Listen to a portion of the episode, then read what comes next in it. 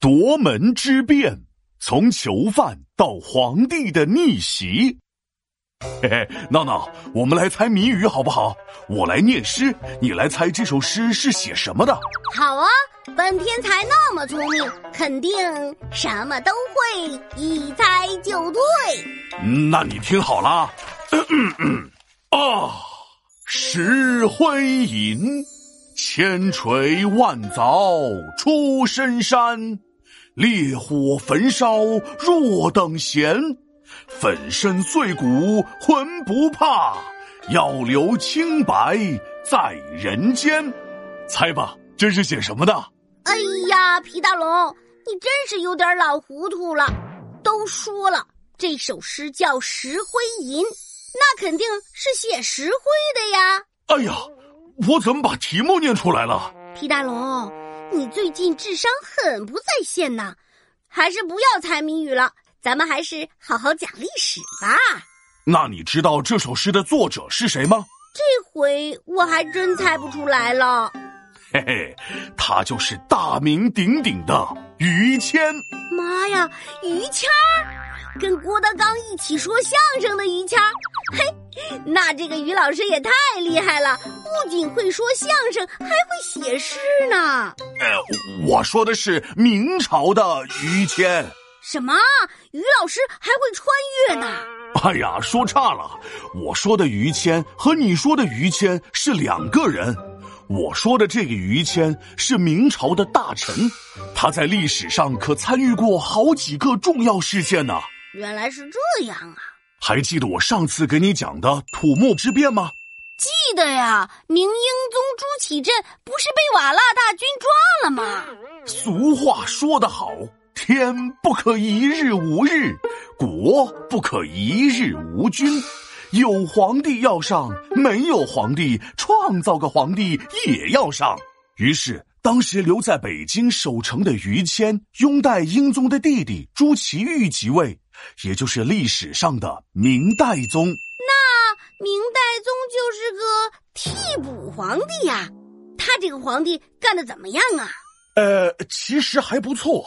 明代宗即位后，在于谦的主导下，积极整顿边防，备战十分繁忙，坚决保卫北京，阻挡瓦剌大军。原来这个于谦不仅会写诗，还会打仗呢。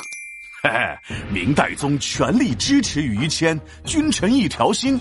明朝不仅打赢了北京保卫战，还击退了瓦剌。瓦剌原本俘虏明英宗是为了要挟明朝，好谈条件的。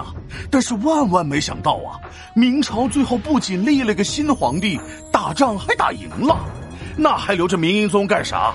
各种重活都不能干，每天只会吃饭吃饭。他觉得这笔买卖太不划算，于是瓦剌就把明英宗还给了明朝。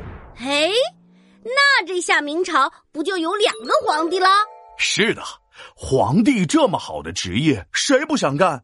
明代宗根本不想把皇位还给明英宗，所以表面上把明英宗封为了太上皇，实际上则是把明英宗关在了南宫，大门上锁不能出，所有活动在小屋，害怕有人来联系，四周大树都被砍秃，这不就是软禁了吗？几年后，明代宗突然得了重病。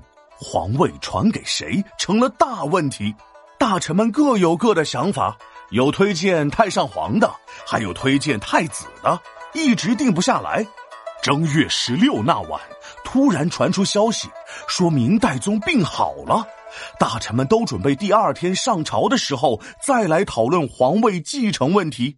但是万万没想到，就在那一夜爆发了夺门之变。我就听说过夺门而出，这这夺门之变是个啥呀？大臣石亨亲眼看见了明代宗生病的样子，估计他是好不起来了，于是就和另一个大臣徐有贞秘密策划，准备请明英宗重新出山当皇帝。这个想法在得到了太后的同意后，两个人迅速带兵去南宫接出了明英宗，去往了大殿。天亮后，文武百官正在门外等待明代宗上朝，准备讨论皇位继承的事儿。但是万万没想到，进去以后就听徐有贞大喊：“太上皇复位了！”然后眼前本该出现的明代宗，唰一下的就变成了明英宗。这可比魔术大变活人还刺激呢！夺门之变后，本来被软禁在南宫的明英宗又坐回了皇位。为了感谢石亨、徐有贞等人的帮助，他一面对这些人大肆封赏宠幸，就连他们犯错了也不管；另一边开始对帮助过明代宗的于谦等大臣大肆迫害欺压。最终导致了朝廷的派系混斗，明朝的危机也变得越来越深。皮大龙敲黑板，历史原来这么简单。明英宗被抓，明代宗当家，明英宗被放，皇位不想让，软禁在南宫七年囚禁中，夺门之变后。代宗梦成空。